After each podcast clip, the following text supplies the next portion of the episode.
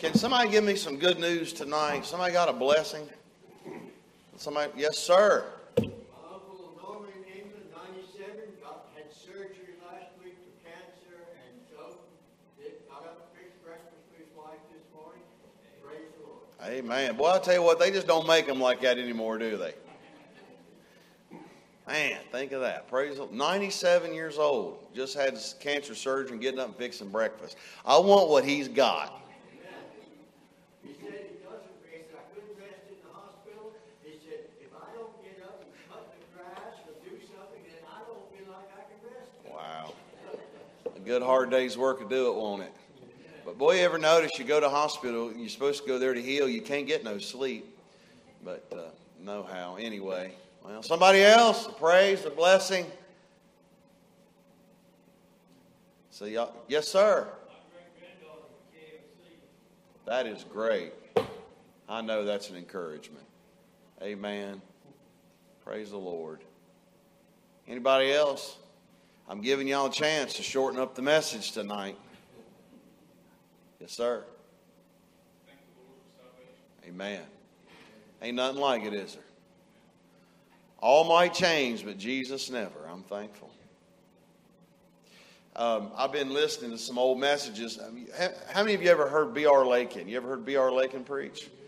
Great orator, great preacher. He was from Big Sandy, West Virginia. And, uh, oh, I need to turn my microphone on. And uh, he was quite a preacher. And uh, he had some if you ever listen to him, you need to try to listen. And he, he's got a, a, message on there that he preached. He, he, preached it just years, probably months before he passed, but he preached on heaven. You can find it on YouTube, B.R. Lakin Heaven. He's an older, he's in a, I mean, electric blue suit. You, you can't miss it. And uh, you can find it on YouTube. But he gives his testimony in the, near the end of that. And uh, the way he gives his testimony, is just a powerful thing. He talked about how when he got saved, the night he got saved, and where he got saved, in a little old country church in West Virginia. But you get a chance, you want to hear a good message, you need to listen to that. But you need to hear his testimony. I've heard it so many times. He said it in such a powerful way. I, that reminded me of that when you said that, Brother Eric. So, anyway, that's food for thought. Uh, how many of you got your Bible with you tonight? Has everybody got it? Well, how about you open them with me to the book of John, the Gospel according to John, and we're going to look at a very familiar passage of Scripture tonight. And uh, I normally don't, I'm normally not on my phone a lot, but I've been getting some texts in, and, that, and, and again, that's a good thing because I, I have a very short memory, and um, it's bad. If I don't write something down, um, I will sometimes forget. But uh, and so, anyway, Miss Marsh is just keeping me updated on her mom. So let's just continue. I haven't. Uh, we just need to keep praying for all of these dear precious folks. All right. Uh, John chapter 14. I know you know this passage well, but verse number one. Here's what the Bible says: "Let not your heart be troubled." Now you know we read that because we know what's getting ready to come, but really that's what I want to focus on tonight is that first phrase. Sometimes we read that and we want to get to the good stuff, but let not your heart be troubled. Well, why did God say that? Why did the Lord Jesus, as He's talking to these disciples at this moment, what has He told them that would cause them, for Him to have to say to them, now look, don't let your heart be troubled? So obviously, if we was to go back in chapter number 13 and read it, and even the times before that, the Lord gave them some heavy, heavy stuff. Heavy stuff. So we'll talk about it tonight, but let not your heart be troubled. You believe in God, believe also in me. In my Father's house are many mansions. If it were not so, I would have told you, I go to prepare a place for you. And if I go and prepare a place for you, I will come again and receive you unto myself, that where I am, there ye may be also. And whither I go, you know, and the way you know. Thomas saith unto him, Lord, we know not whither thou goest, and how can we know the way? And Jesus saith unto him, I am the way, the truth, and the life. No man cometh unto the Father but by me. Let not your heart be troubled. I want to just talk tonight on just simply this the matter of the heart. A heart issue, a heart trouble, maybe. We could call it heart trouble. By the way, heart trouble, cardiac issues, I'm told is the number one killer in America. That's what that good old cholesterol will do for you. Somebody say amen. It's what all that good food that we all like eating down here in the fry, that's what all that fried catfish should do for us. All that good, heavy, deep, I mean, where the grease is just oozing out of that. That's why down here in the South, it, that cardiac, heart attacks is the number one killer. Did y'all know that? I know we got some medical professional people in here, and they're back there shaking their head, agreeing with me. Whether I'm right or not, she's going to make me feel like I'm right. But I can promise you this it is the number one killer spiritually heart trouble. I don't need to be a doctor to know that. And it's a, it's a problem of all mankind, kind, but here's the thing it doesn't have to be. I'm going to confess some of my physical faults to y'all. The last time I went and had my blood work, I was tickled about my sugar. My A, A, A1, AC, A1Cs had dropped, but my cholesterol was bad. So my doctor said, You got to get on that. And so I, I'm getting on it. I just went out and got Mexican right after that. Amen.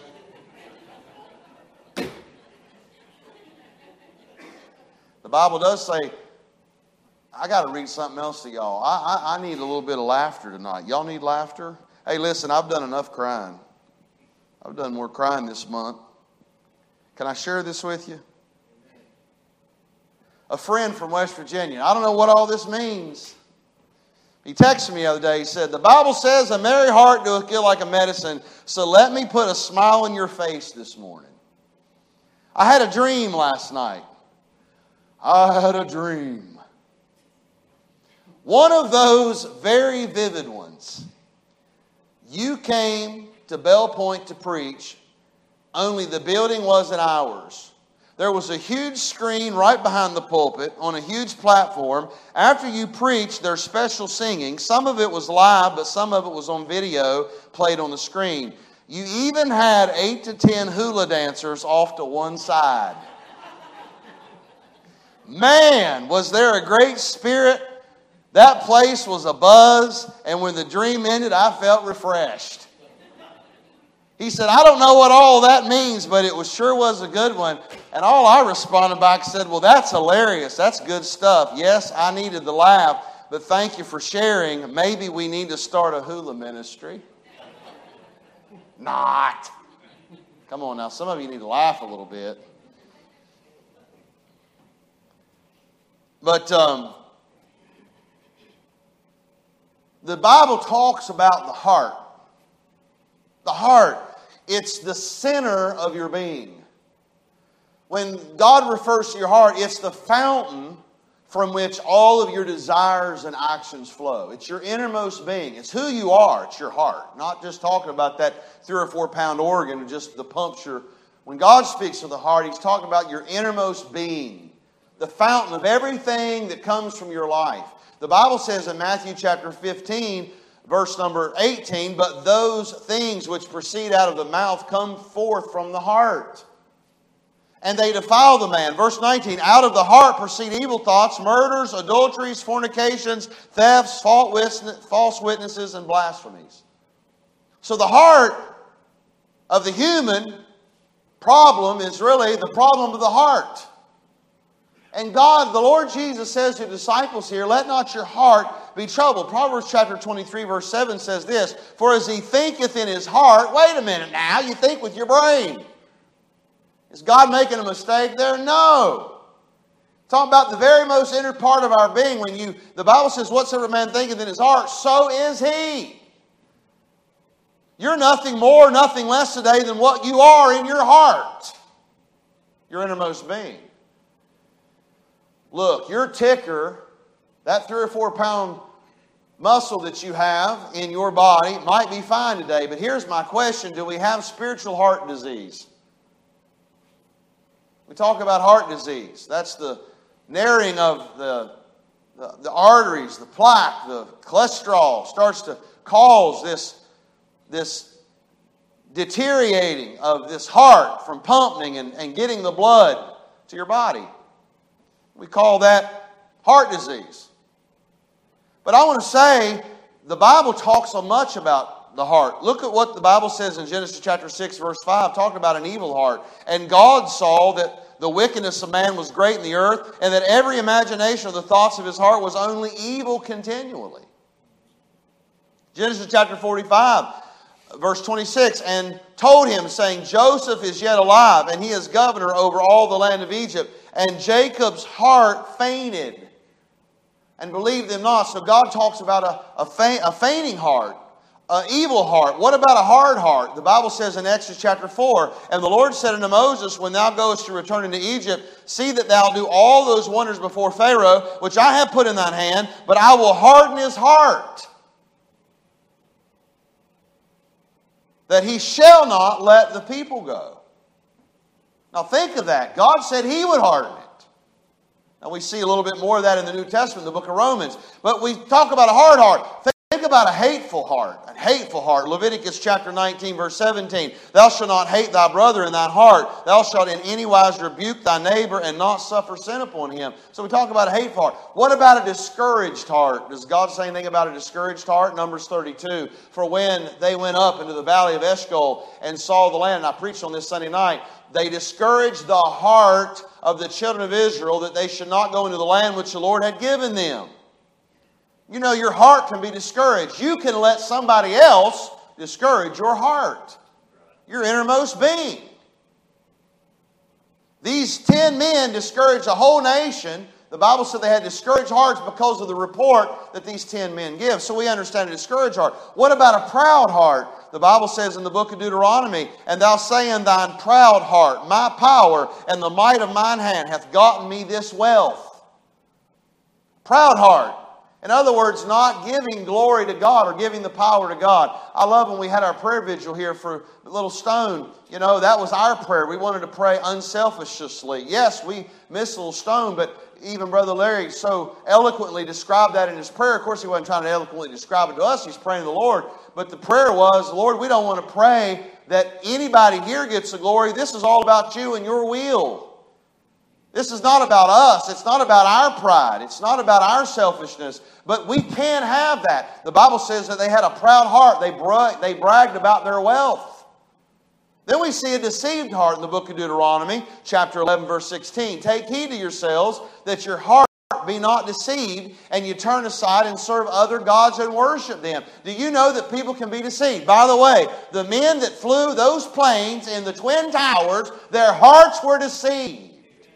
They were told that if they kill American people, which they, anyone of the Western world or anyone that's not a, a Muslim or an Islam that believes the way they do, they call us infidels. And so their teaching in the Quran is there are, uh, uh, uh, and, and, they say you have to be a radical Islam. I disagree with that. If you read the Quran, it's in there. Death to the infidel. They believe they teach to kill someone that does not believe like they do. Now I'm glad I'm a part of Christianity. We try to persuade people, but could you imagine trying to persuade somebody to get to heaven and then because they said no, then you take their life? Christianity is about persuasion. We can't make anybody do anything. We don't coerce anybody to do anything. Our faith is truly of an individual personal preference and someone's own personal will. But you say, how can someone be deceived? Well, these men spent many years of their time, they had much money, much planning for these men to get in these planes, to be trained, to be able to get the opportunity to fly these planes, kill over 3,000 people, and they were deceived. They were promised when they did that, the moment they woke up, they would be in paradise. Their hearts were deceived. So, look, that's just the first five books of the Bible talking about the heart. What is a troubled heart? The Lord Jesus looked at these disciples that night and said, Let not your hearts be troubled. Now, he knew they were troubled. But what does that mean? What does it mean to have a troubled heart? It could mean that our heart, our innermost being, is filled with anxiety, it's filled with fear, it's filled with stress, It's filled with worry. The circumstances of life feel like they pile up on us. They heavy our, our heart down. They, heavy our, they just burden down our being, and we carry that burdensome weight. And by the way, we're all human. We're all going to do it from time to time. You're not unspiritual because you don't have a heavy heart or a, or a, or a heart that's troubled. These disciples loved him. They had followed him for three and a half years, but yet he knew the news that he just gave them. He knew their hearts were troubled. But he was trying to encourage them. Think about this when we burden down all of these things in our heart, just as carrying extra weight affects the heart on our bodies, you know, that's the greatest like I said a moment ago, if you want a more healthy heart, then eat better. We understand that uh, the weight burdens things down. Shouldering burdens that we shouldn't uh, really affects each part of our lives, and it does trouble our hearts. But in our text, Jesus had just dropped a bomb on these men. I mean, he just dropped a bomb on them. For, in, other words, let me just say this He's told them just moments before that he is going to be crucified. He told them that. Not only that, he said that he was going to set up his kingdom on earth. He's telling them all this. At this time, as and, and they didn't understand all of that. But then to go another one, this troubled their hearts think that they've been with the Lord. They have a certain idea about the Lord. They have no idea that He's going to be crucified. They still don't believe, even when He's told them that they're going to be crucified. So they don't understand what's all being said here as the Lord Jesus talking to them. And then, really, to even trouble their hearts even more, He gets ready to tell one of the twelve, one of the greatest, You're getting ready to betray me. He looks at Peter and says, You're going to deny me. Troubled all of them. Certainly it troubled Peter. He told him that in chapter 13, verses 21 on through. Then he tells him in chapter 13, 31 through 38 that he's going to leave. They don't understand it all. But I'm going to tell you one thing they were troubled. They just been hit with a bunch of information they wasn't aware of, they didn't fully understand. And by the way, we all get there. We all have information that's given to us that we don't understand, we did not know. It troubles us. Troubles us, troubles our heart. But here's what the Lord says. Don't let your hearts be troubled. And let me just say this. This isn't like just a little old quick pep talk like, oh, keep your chin up, boy.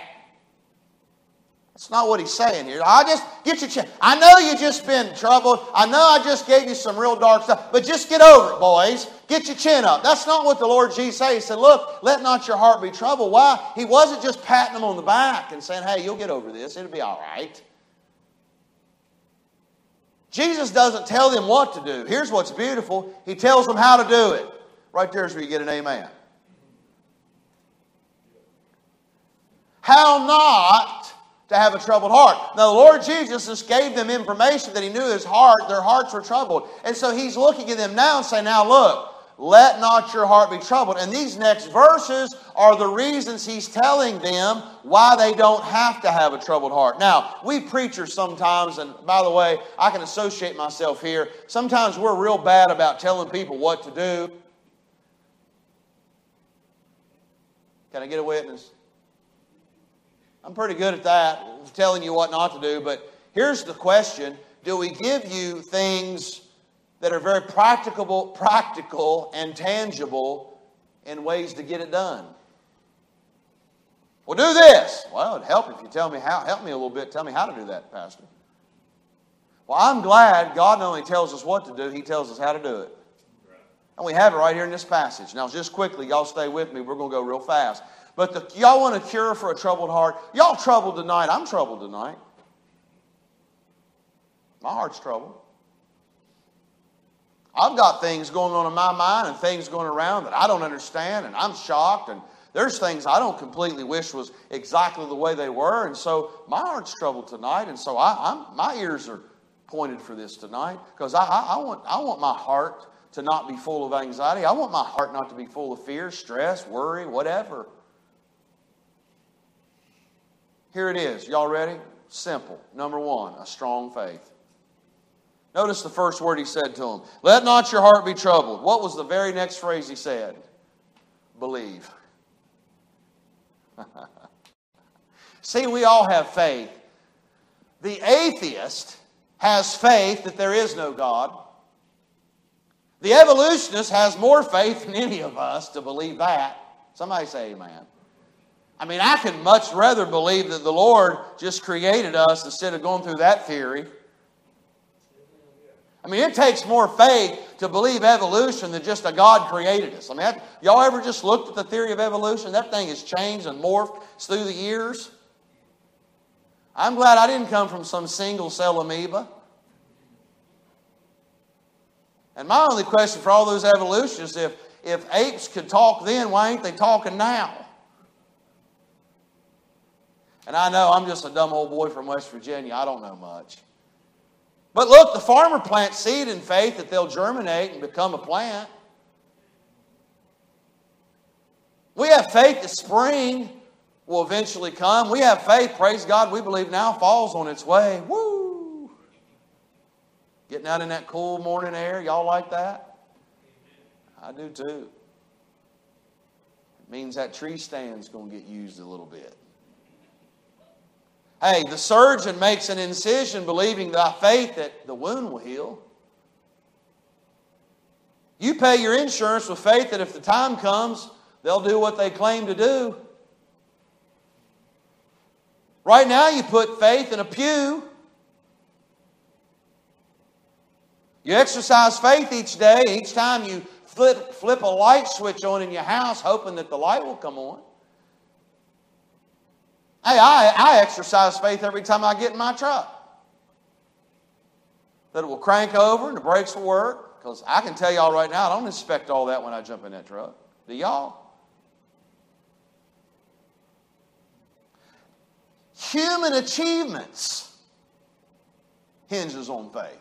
See, the world don't want to talk about this, but look, Columbus set sail in faith that there was a new world out there. He had no idea. I mean, they thought the world was flat. So he just sailed out by faith, said, Hey, I'm going to go out here by faith, hoping we're going to hit some land.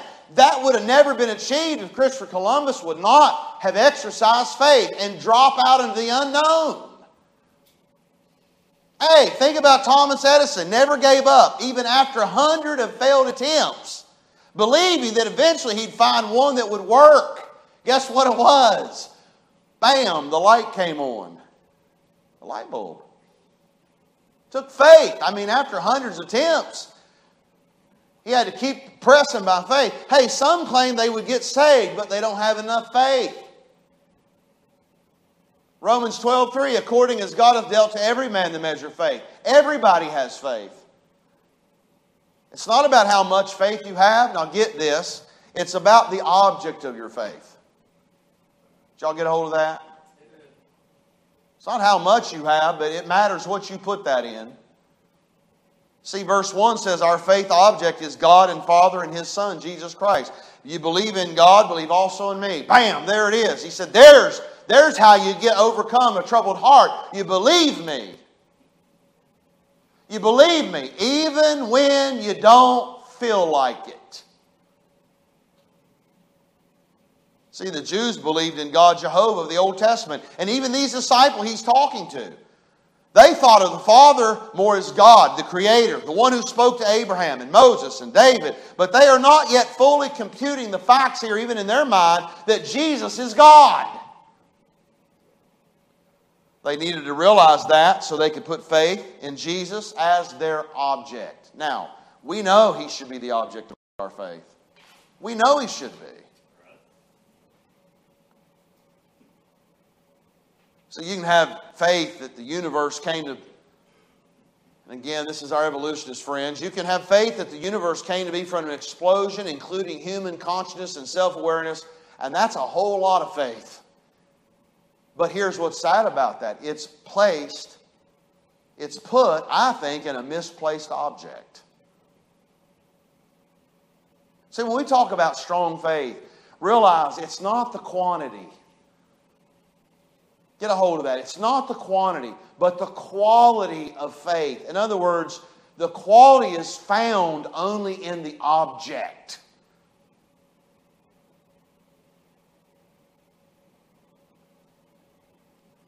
Y'all ready?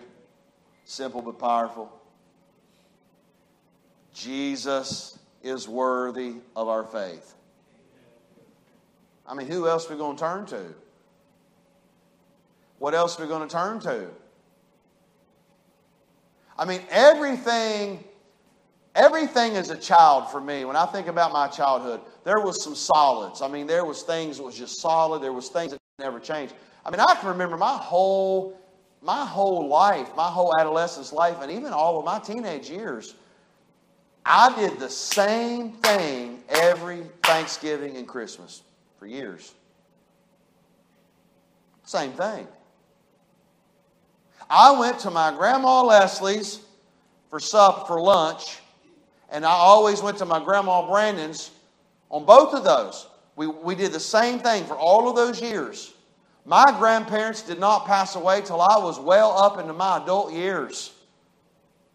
No one in my family had passed away. All of my teen years, all of my life. So I went, and so as a boy, I'm going to be honest with you, I had a lot of faith and some stability there that some things never changed. But man, I'm going to tell you something. I learned in life things that you always thought was the same don't always stay the same because death comes, change comes.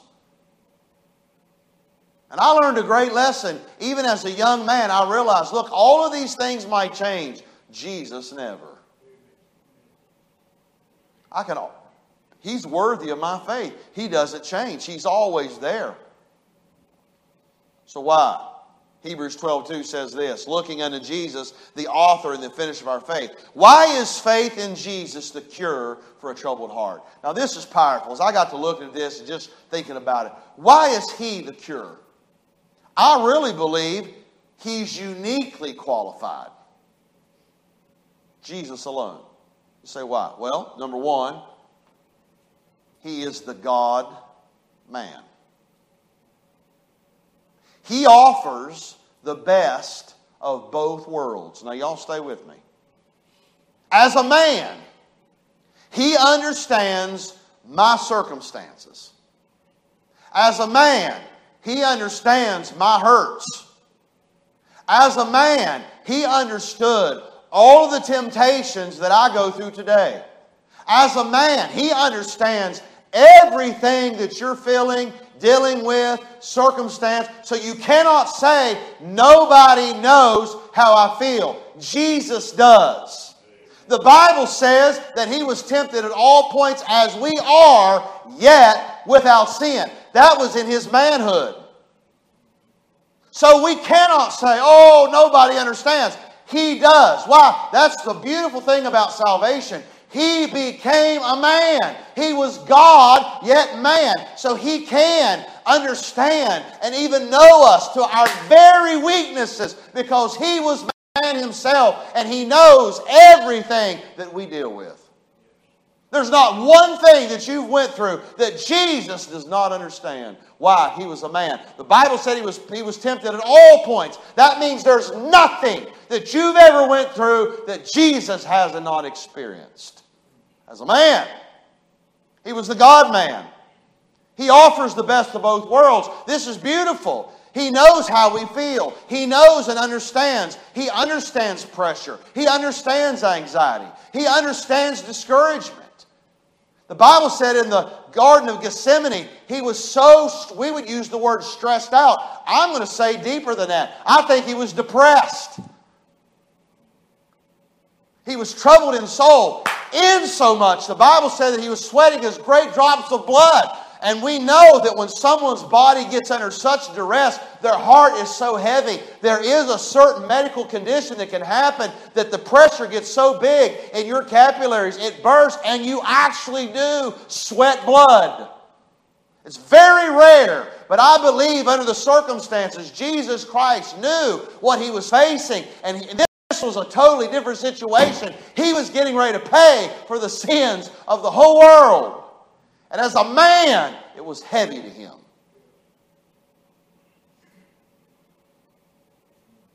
He understands fleshly weaknesses like we have. He was tempted at all points like as we, but yet without sin. He understands what causes our hearts to be troubled. He knows. So he's uniquely qualified.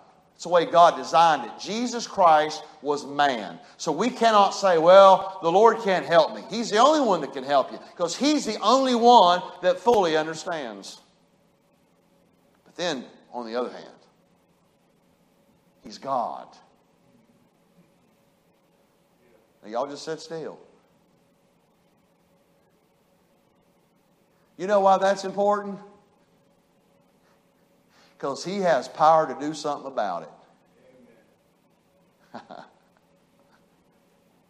I can hear a little boy who was up at a place one day up at a church, and he walked in and, and walked in there. Something was broken in the bathroom, and I just happened to be walking in, and, and that little boy come walking out, and he said, "Are he said, Can I tell you about this is broken here? He said, Can you do something about it? I said, No, buddy, I can't do nothing about it. I don't work here.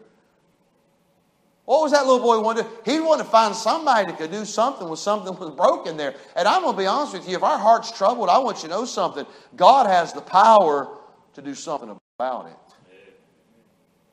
That's why he's uniquely qualified. See, Jesus knows the problem, and look here, he's the solution. Y'all get a hold of that? He knows the problem, but yet he's the solution. He knows the problem, yet he is the solution. You know why? He began his ministry by being hungry, yet he's the bread of life. Jesus ended his earthly ministry by being thirsty, yet he's the living water. Jesus was weary, yet he's our rest. Why do you think he was weary? So we can rest in him. Jesus paid tribute, yet he is the King of kings. Jesus wept. This is what's beautiful, though. He's going to wipe all our tears away. Jesus was sold for 30 pieces of silver, yet he redeemed the whole world. He bought the whole world. Jesus was brought as a lamb to the slaughter, yet the Bible tells me he's my good shepherd.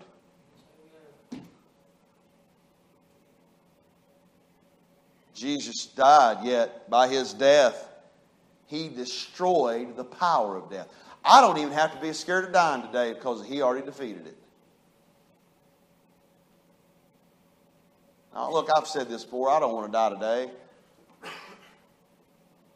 But I, am going to be honest. I, I, and I know every, nobody wants to die. I get all that. But I think some of this stuff's been smoked out of Christians because I'm just going to be honest with you. Some of the scaredest people I think that I know of that scared to die as Christians. And we're the ones talks about heaven all the time. If we really believed that was real, I think none of us would be upset if we're getting ready to go there. How many y'all excited to go on vacation? Oh, now y'all gonna get quiet on me. How many y'all like going on vacation? Well, y'all know heaven's going to be a whole lot better than that. And it's permanent. We don't have to come back to work. Somebody say amen. But I'll tell you right now, I'm telling you, I've learned something these last three years. There's a bunch of Christians scared to death to die. I'm just going to be honest with you. And I know that might not be real popular preaching, but I'm last time I checked, right when we die is when we really live.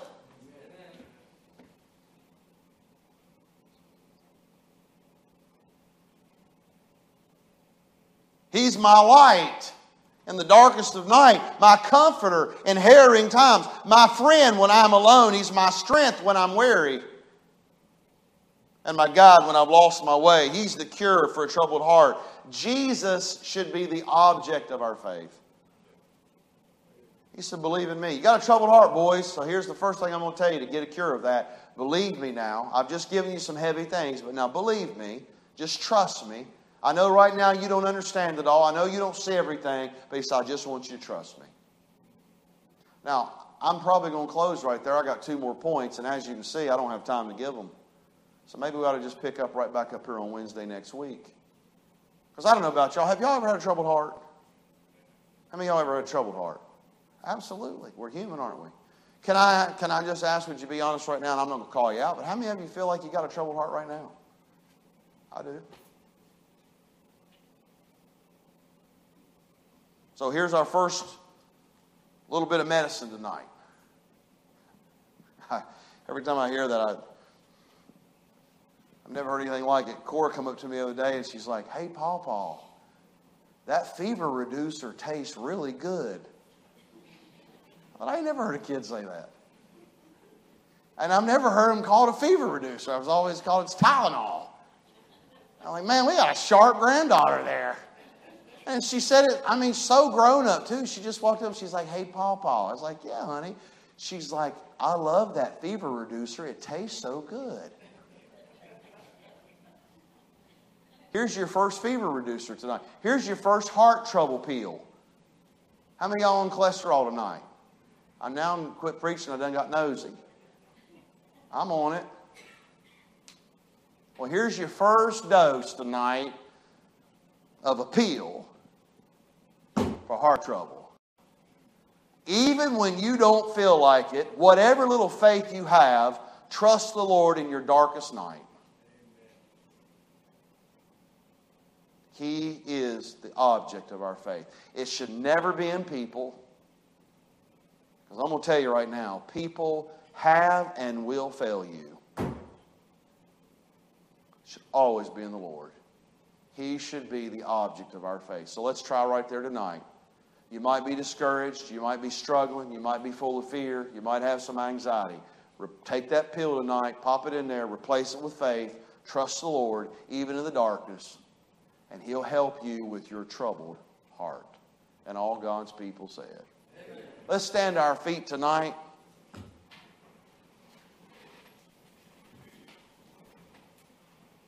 Would you bow your heads with me tonight as we close in prayer? But maybe specifically something the Lord's dealt with you about. Why don't you take care of it as you talk to Him?